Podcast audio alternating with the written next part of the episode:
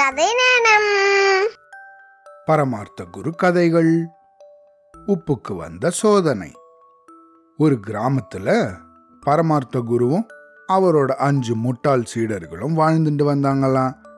அவங்க எல்லாருமே அடி முட்டாள்களாம். எந்த ஒரு காரியத்தையும் முட்டாள்தனமாவே செய்வாங்களாம். முட்டாள்தனமான காரியங்களால சில சமயம் ஏமாந்தும் போவாங்களாம். இப்படிதான் ஒரு நாள் எல்லாருமா சேர்ந்து ஸ்தல யாத்திரை போகிறதுக்காக தயாராயின்னு இருந்தாங்களாம் அப்படி யாத்திரைக்கு போகும்போது உணவு சமைச்சு எடுத்துட்டு போகணும் அப்படின்னு நினைச்சாராம் பரமார்த்த குரு. அதனால ஒரு சீடனை கூப்பிட்டாராம். அவங்கிட்ட கொஞ்சோண்டு பணமும் ஒரு துணிப்பையையும் கொடுத்து டேய் நீ சந்தைக்கு போய் சமையலுக்கு தேவையான சுத்தமான உப்பு வாங்கிண்டு வா அப்படின்னு சொல்லி அனுப்பினாராம். அந்த சீடனும் சரி குருவே அப்படின்னு சொல்லிட்டு பணத்தையும் அந்த பையையும் வாங்கிண்டு வெளியே கிளம்பினானா. வழியில் ஆறு ஒன்று கடந்து போய் அந்த சந்தையை அடைஞ்சானா. அந்த சந்தையை நல்லா கொஞ்ச நேரம் சுற்றி பார்த்துட்டு கடைசியாக ஒரு கடைக்கு போனானா அந்த சீடன். ஐயா சுத்தமான உப்பு இருக்கா? அப்படின்னு கேட்டானா. கடைக்காரர் உப்பை அளந்து எடுத்து அந்த சீடனோட பையில போட்டு அவன்கிட்ட கொடுத்தாரான் உப்பை பார்த்த சீடன் இது சுத்தமானது தானே? அப்படின்னு கேட்டானா. இந்த கேள்வி அந்த சீடன் கேட்டதும் கடைக்காரர் அவனை ஒரு மாதிரி பார்த்தாராம். ஐயா உப்புல சுத்தமானது சுத்தம் இல்லாதது அப்படின்லாம் கிடையாது. உப்பு ஒரே மாதிரி தான் இருக்கும் அப்படின்னு சொன்னாராம். உடனே இந்த சீடன் கோவமா அவரை பார்த்து என்ன நீ இப்படி பேசுற? உப்புல சுத்தமானது இருக்கு என் குரு எனக்கு சொல்லியிருக்கார் தெரியுமா? வேற எதுவும் பேசாம இது சுத்தமான உப்பான்னு மட்டும் சொல்லு அப்படின்னு முட்டாள்தனமா கேட்டானா அந்த சீடன். இந்த கேள்வியை அவன் கேட்டதும் ஆச்சரியப்பட்டு போயிட்டாரா அந்த கடைக்காரர். இது என்னடா இது?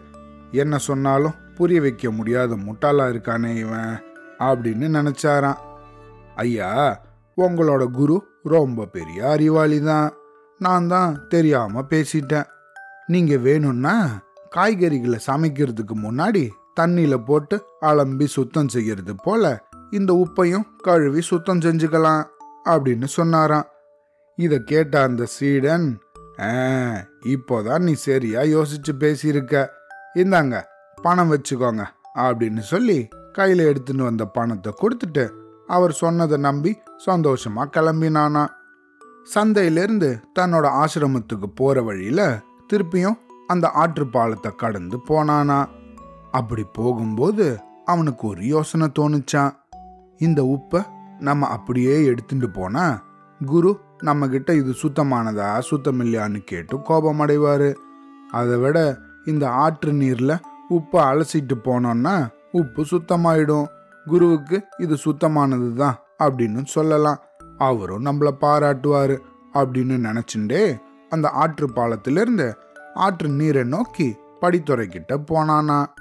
படித்துறையில நின்னபடியே உப்ப அந்த துணிப்பையோட தண்ணியில அப்படியே முக்கி எடுத்தானா. முக்கி எடுத்து அதை அப்படியே அவனோட தோல்ல போட்டுண்டு நடக்க ஆரம்பிச்சானா. போற வழியில உப்பு முழுக்க தண்ணியில கரைஞ்சே போச்சான். உப்பு கரைஞ்சு போனதை கூட அவன் உணரவே இல்லையான் தன்னோட ஆசிரமமும் வந்துருச்சான் சீடன் வரதை பார்த்த குரு அடடே வா வா வா. என்னடா இவ்வளோ தாமதமாக வந்திருக்க? நம்ம யாத்திரைக்கு கிளம்பணும் தானே இன்னும் சமைக்க கூட இல்லை. சரி சரி உப்பு வாங்கிட்டியா? அப்படின்னு கேட்டபடி உள்ளேந்து அவசர அவசரமாக வந்தாராம். ஆமாங்குருவே குருவே சொன்னது போல நல்லா சுத்தமான உப்பு வாங்கிட்டு வந்தேன் அப்படின்னு அந்த துணிப்பைய கொடுத்தானா சீடன். அதை வாங்கி பார்த்த குரு என்னடா பைய காலியாக இருக்கு? எங்கடா உப்பை காணோம்? அப்படின்னு கோவப்பட்டாராம். இல்லை குருவே உப்பு வாங்கும்போது கடைக்காரங்கிட்ட இது சுத்தமானதா இல்லையான்னு கேட்டேன். அதுக்கு அவன் உப்பை தண்ணியில் நல்லா கழுவி சுத்தம் செய்யலாம் அப்படின்னு சொன்னான். நானும் வர வழியில் ஆற்று நீரில் உப்பை நல்லா அலசி எடுத்துட்டு வந்தேன். அவ்வளோதான் அப்படின்னு பரிதாபமாக சொன்னானா.